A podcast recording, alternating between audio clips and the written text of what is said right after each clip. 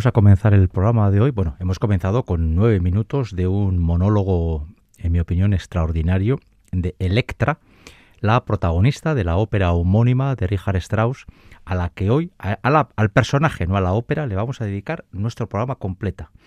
Hemos comenzado con el primer monólogo de Electra. Acaba de salir el escenario. La ópera lleva así como unos 10 minutos nada más.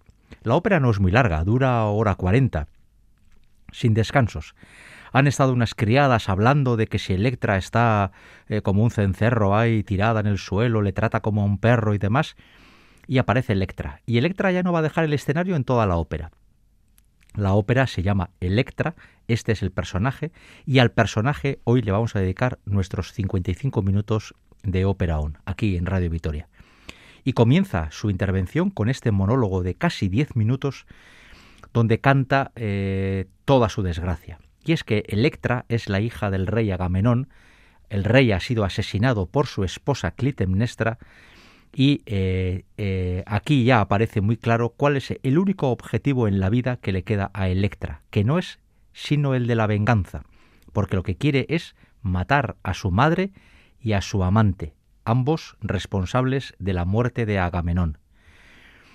Eh, Electra lo hemos oído ahora y por cierto, hago un paréntesis, la voz era la de Virgin Nilsson, hoy vamos a escuchar a seis Electras distintas, yo creo que todas ellas eh, grandes Electras, pero ninguna como la Nilsson. Virgin Nilsson eh, es punto y aparte.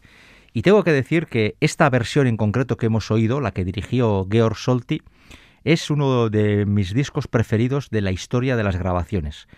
Eh, la ópera me encanta, yo reconozco que no soy nada imparcial, esta ópera es una debilidad personal y dentro de esta ópera, esta grabación, la que hizo Solti con Virgin Nilsson, a mí me parece extraordinaria. Es de esas que escucha un servidor una vez tras otra y desde luego eh, Electra es una de esas óperas por las que en mi opinión merece la pena hacer un viaje para recibir esta patada en la tripa que es Electra, que es una ópera extremadamente dura, violenta y que tiene una música, pues también diría que dura y violenta, y a mí me, me apasiona desde que la conocí hace ya, yo qué sé, 30 o 30 y pico años. Bien, cuando acaba el monólogo, eh, Electra ve llegar a su madre, Clitemnestra, esa mujer a la que quiere matar, y va a tener con ella un diálogo, y ese diálogo va a estar lleno de mala leche, por parte de las dos. Clitemnestra sabe muy bien que su hija le odia, y Electra no tiene ningún problema en reconocer que le odia profundamente. Y ambas van a iniciar un diálogo en el que va a haber dobles intenciones, frases con, con, con mucha ironía, y, Electra eh, va a sembrar la duda en el corazón de Clitemnestra, porque Electra tiene un sueño, que llegue su hermano Orestes. Su hermano, que está en lugar desconocido, algún día llegará a palacio y cuando vea lo que ha hecho Clitemnestra con su marido y padre, Agamenón, ella está segura, Electra está convencida de que Orestes hará justicia. Clitemnestra es una mujer eh, muy supersticiosa y que está rodeada de amuletos, rodeada de magia, eh, tremendamente suspicaz y no se fía y nunca da la espalda a Electra porque está convencida de que su hija le odia y le quiere matar. Y, y hace muy bien en pensar porque eso es exactamente lo que quiere hacer Electra. Vamos a escuchar un breve resumen de este diálogo entre madre e hija, donde la Electra, la segunda Electra de nuestro programa va a ser Ingeborg y Clitemnestra, la mezzosoprano Jan Madeira.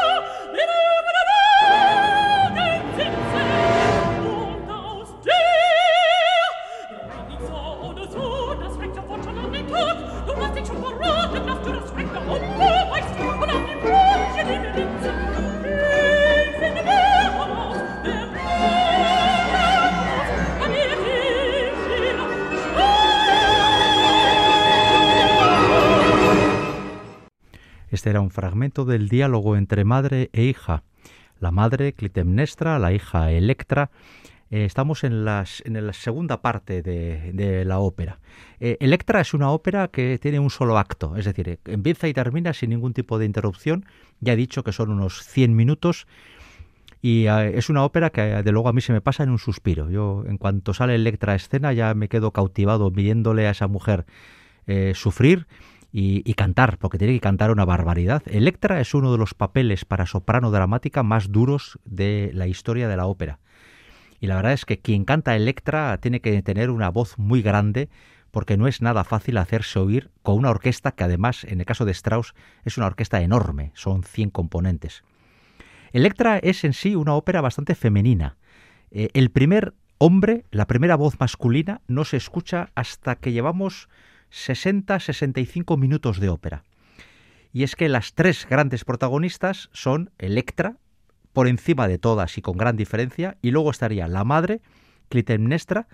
La hija Electra es una soprano dramática. Normalmente, por ejemplo, suelen cantarla muchas sopranos wagnerianas, suelen cantar el papel de Electra. La madre, Clitemnestra, es una mezzosoprano o una contralto de voz muy grande, tiene que hacerse oír y tiene esta escena, sobre todo, bastante complicada. Y luego está la hermana de Electra, que es Crisotemis, que es una soprano lírico ligera, una soprano con la voz más pequeña. Tiene que diferenciarse muy bien cuando las dos hermanas cantan. la voz de Electra siempre es más oscura, más pesada, mientras que la voz de Crisotemis tiene que ser más ligera, más eh, de una sonoridad no tan brillante, ¿no? Eh, esta hermana es lo contrario que Electra. Electra solo vive para la venganza, tiene en su cabeza matar a su madre, matar al amante de, a Egisto, el amante de su madre, que son los culpables de la muerte de, Agamenón. Sin embargo, eh, Crisotemis es una mujer bastante más apagada, bastante más tranquila. No le gusta lo que ha pasado con su padre Agamenón, pero no entiende esa obsesión enfermiza de Electra por matar a su madre. Digamos que se resigna ante la situación. Electra vive a las afueras del palacio, en la chabola de un perro, tratada como eso, como un perro, literalmente. Está sucia, está eh, muy mal vestida, con harapos, y difícilmente la gente reconoce en ella a la hija del rey. Mientras que Crisotemis, que tiene una actitud ante la vida mucho más reposada, pues vive con más dignidad. No ama a su madre, pero eh, no está eh, sometida por ese sentimiento de venganza que tiene Electra. Por lo tanto, el diálogo entre las hermanas es un diálogo curioso, porque mientras Electra trata de convencer a su hermana de que la venganza es necesaria, la hermana no trata más que de poner obstáculos a esa venganza. E incluso en un momento dado Electra le dirá, vamos a matar tú y yo juntas a nuestra madre. Y Crisotemis se borrará del plan. No, yo, yo no estoy dispuesta a hacer eso, no valgo para hacer eso.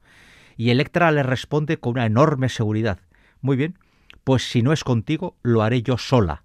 Y a partir de ese momento asume que su hermana es débil, que su hermana no tiene esa fuerza interior y que eh, en su hermana no ha anidado eh, la sed de venganza.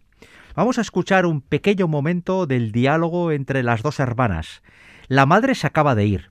Por cierto, la madre se acaba de ir riendo de forma histérica porque acaban de decirle al oído, y casi, bueno, sin casi, en secreto le han dicho que ha llegado un mensajero con una noticia trágica. El hermano de Electra y de Crisotemis, Orestes, ha fallecido. Ha fallecido en un accidente con su caballo. Este Orestes era quien iba a matar a la madre. Y claro, cuando la madre se da cuenta que su mayor peligro ha fallecido, eh, estalla en una risa histérica porque sabe que Electra jamás podrá hacerle daño ni a ella ni a Egisto. Electra, cuando se entera de la noticia, que se lo va a decir su hermana Crisotemis, eh, comienza a llorar. Se da cuenta que ahora es mucho más difícil llevar adelante la venganza.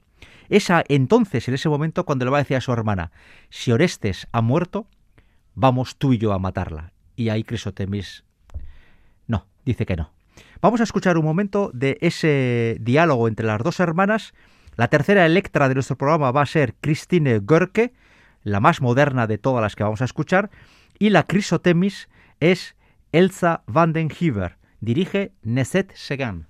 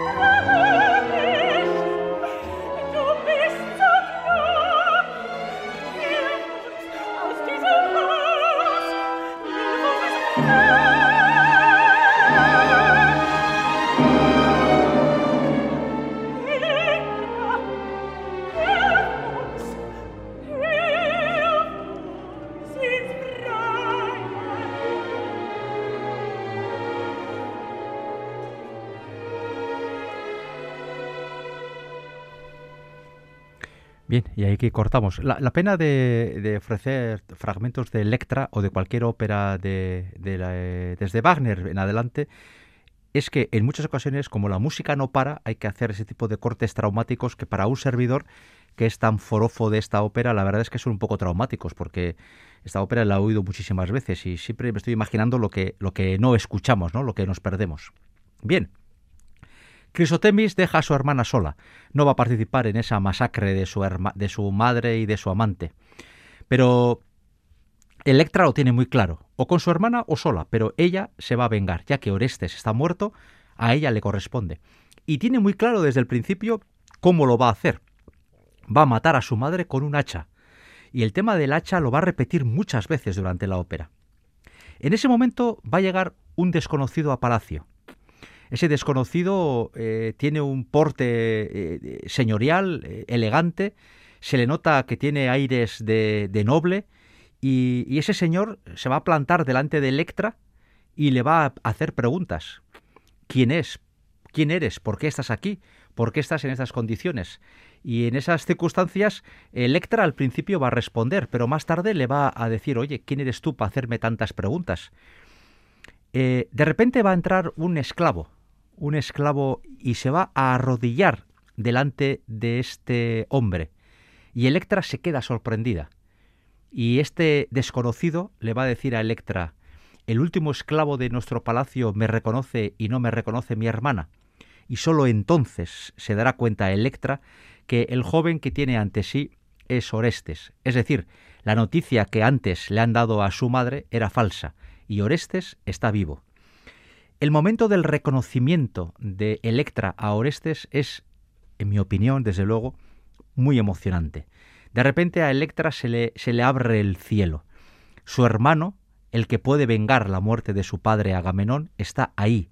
Además, Orestes ha venido precisamente a eso, a vengar la muerte de su padre. Eh, Orestes se va a quedar brutalmente impactado cuando ve la condición en la que se encuentra su hermana a fin de cuentas, hija de un rey, y se encuentra tirada en el suelo, sucia, mal, mal comida, em, se encuentra en una situación de, enorme desesperación y sin embargo, desde que ha dado cuenta que este joven es Orestes, Electra solo le transmite alegría. El encuentro entre los dos hermanos y el reconocimiento que hace Electra de Orestes, insisto, es un momento muy emocionante y es lo que vamos a escuchar en los próximos nueve minutos. Para ello nos vamos a ir a una versión histórica que, dirigía que la dirige uno de los directores eh, orquestales que más tiempo se dedicó a dirigir esta obra, eh, Electra, que era el austríaco Karl Böhm. Tiene varias grabaciones y de hecho el segundo corte que hemos oído con Ingeborg y Jan Madeira también estaba dirigido por Karl Böhm. El Orestes va a ser uno de los cantantes eh, más elegantes e inteligentes del siglo XX. Dietrich Fischer-Dieskau, el barítono alemán, imponente. La verdad es que el papel no es muy largo, pero, pero este cantante Fischer-Dieskau lo canta muy bien. Y la Electra va a ser una soprano muy especial, en concreto Leonie Risanek, que hablo de memoria y me puedo equivocar, yo me equivoco cantidad de veces en este programa, pero creo que es la única cantante de las grandes que cantó los tres papeles, que cantó Crisotemis, que cantó Electra y que cantó Clitemnestra, evidentemente en distintos momentos de, la evolución de su carrera. Aquí la vemos como Electra y vamos a, ver cómo se produce primero ese diálogo entre hermanos y de repente la explosión de alegría de Electra al, y cómo grita el nombre de su hermano al darse cuenta de quién es ese desconocido. Esta es la escena del reconocimiento de Orestes. you.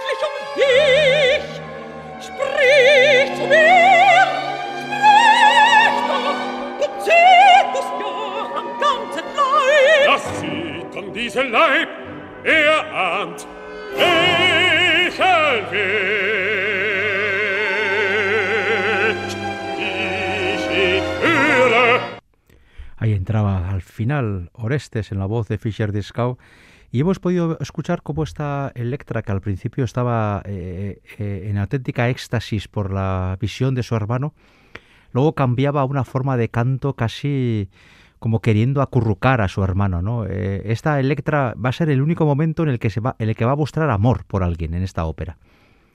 Electra no es un personaje odioso, no, pero es un personaje que odia, que odia profundamente a su madre y a su amante, al amante de su madre, y este encuentro con su hermano va a ser el único momento en el que Electra se nos va a, pa- se nos va a parecer sentimental. Hemos visto cómo su canto era muchísimo más sosegado, muchísimo más tranquilo, y es que estaba queriendo buscar la complicidad de su hermana, de su hermano, cosa que va a conseguir porque Orestes ha venido efectivamente a cumplir con la venganza. Orestes va a entrar en palacio y dentro, o sea, fuera de escena, entra en palacio, no se ve nunca en el escenario lo que ocurre y de repente vamos a escuchar a Clitemnestra dar unos tremendos gritos porque acaba de ver a Orestes y Orestes con su espada va a matar a su madre. Eh, estos gritos van a provocar que en todo el palacio se monte un alboroto muy grande y poco después va a llegar Egisto, pero de eso hablaremos luego. Quiero detenerme en un momento y en una frase. Vamos a escuchar un corte musical bastante corto, apenas llega a los dos minutos, en el que cuando Orestes le dice a su hermana que va a proceder a la venganza y entra en palacio, nos imaginamos en el escenario a Electra totalmente sola, ¿eh?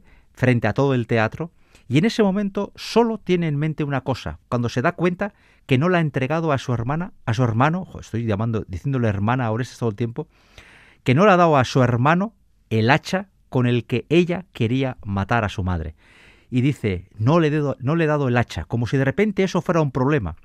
Orestes es militar, Orestes es un es hijo de rey y es una persona eh, muy bregada en asuntos militares. Por supuesto que va armado y lleva su espada para acabar con su madre.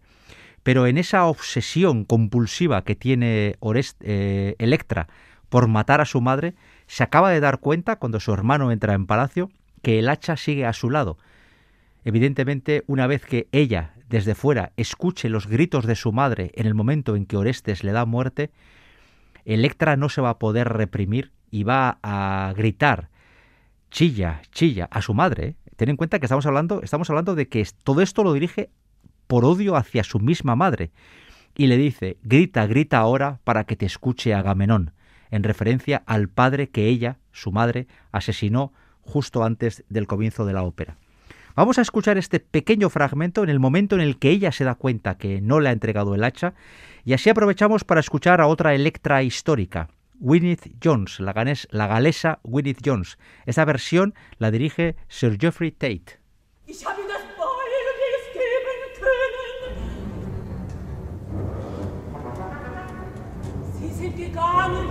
und ich habe das Feuer nicht geben können.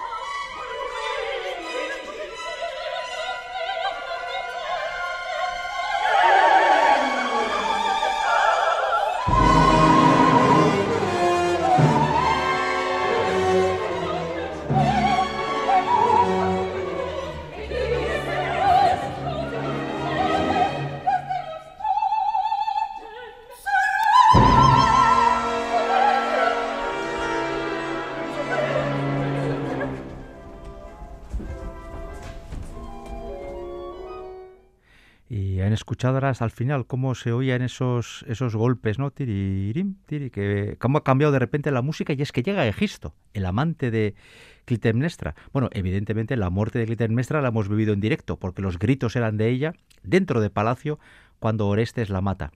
Y este es el momento seguramente eh, que, retrata a la perfección eh, la paranoia de, Electra. Electra le ve llegar a Egisto, Egisto aún no sabe que Orestes está en palacio y por supuesto no sabe que su amante acaba de ser ajusticiada. Y Electra, que odia profundamente a Egisto y que siempre se lo ha demostrado, ahora se muestra muy amable, irónicamente, yo diría que sardónicamente amable con Egisto, lo cual despierta la sospecha de este, de este señor, porque claro, hasta ahora ha sido Electra tan agresiva, tan desagradable y distante con él, que no entiende muy bien a qué viene ese, ese casi ser zalamero. Y es que eh, Electra, cargada de ironía y de bastante retranca, le va a invitar a Egisto a que entre a palacio. Evidentemente, Egisto no sabe que dentro de palacio le espera a Orestes y sus soldados para matarle. Y Electra está disfrutando como pocas veces de ese momento. Ese momento de decirle, entra, entra en palacio, que tienes una visita. Y Egisto, lejos de imaginar eh, de lo que le va a ocurrir, va a entrar en palacio pidiendo que le pongan luces, lichte, lichte, empieza a gritar, y nada más entrar, Orestes le va a matar. Por lo tanto, la venganza de, de Electra se ha cumplido. La madre y el amante han muerto. Por lo tanto, eh, Electra entra en una especie em, de, de, pérdida de razón absoluta y va a comenzar una danza frenética con la que terminará la ópera. Pero antes de esa danza frenética, Electra va a tener un momento de reflexión, un pequeño momento de pararse para darse cuenta de que el objetivo de su vida, que era la venganza, ya se ha cumplido. Es apenas un minuto y medio. Y esto nos, nos permite escuchar una Electra más, Débora Polaski, a la que tuve la inmensa suerte, tuvimos muchos, la inmensa suerte de verla en una Electra que se hizo en la quincena musical Donostiarra hace ya unos cuantos años. Dirige Daniel Barenboim y este es el minuto y medio previo a la escena final.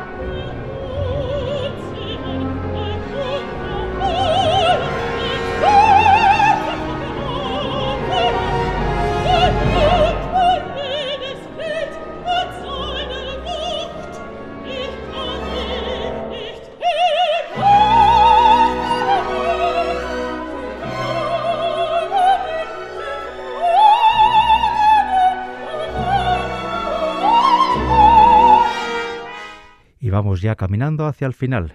Queda solamente la danza final. Electra entra en una especie de paranoia absoluta y comienza a bailar hasta que cae muerta en el centro del escenario. Una vez cumplida la venganza, su vida no tiene sentido. Va a morir delante de su hermana, eh, Crisotemis, que va a llamar a Orestes desesperadamente, pero ya es tarde. Así termina Electra y termina la vida de este personaje operístico tan increíble, Electra, la hija repudiada. Aroa Sáez de Ibarra, el apartado técnico, y un servidor, Enrique Bert, ante el micrófono, hemos construido esta propuesta 240 de Ópera On, que hoy ha girado en torno a uno de los personajes más fascinantes de la historia de la ópera. Esa ópera que Strauss eh, nos descubrió eh, a primeros, en la primera década del siglo XX, y que pasados más de 100 años continúa llena de enorme modernidad y de enorme vigor. Todavía hay mucha gente que es capaz de decir que Electra, la ópera, se le hace dura, se le hace complicada, y sin embargo han pasado más de 100 años desde su estreno. Quizás el problema no sea de la ópera en sí, sino nuestro, que en 100 años hemos sido incapaces, algunos por lo menos, de entender el lenguaje, la estética musical de Richard Strauss.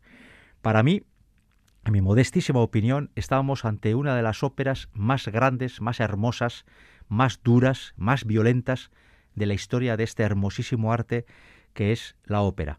Hoy aquí en Ópera On solo hemos tratado de utilizar la excusa del personaje, la hija repudiada de un rey asesinado y de una reina a la que la misma hija va a llevar a la muerte, hemos tratado de utilizar el papel y la personalidad de Electra para poder escuchar así como unos 35 minutos de música de Strauss y de música de esta ópera, una de las claves del siglo XX y una de las óperas fundamentales para entender la transición que hay del mundo romántico de Wagner en Alemania a la ópera de vanguardia que llegará muy poquito después con Arnold Schoenberg y otros. En la confianza de haberles hecho pasar un momento muy agradable, les dejo con la danza final y la muerte de Electra. Y por favor, no lo puedo evitar, quédense con los últimos acordes, duros, secos, implacables, que marca Strauss y que Georg Solti en esta versión dirige como nadie. Hasta la semana que viene.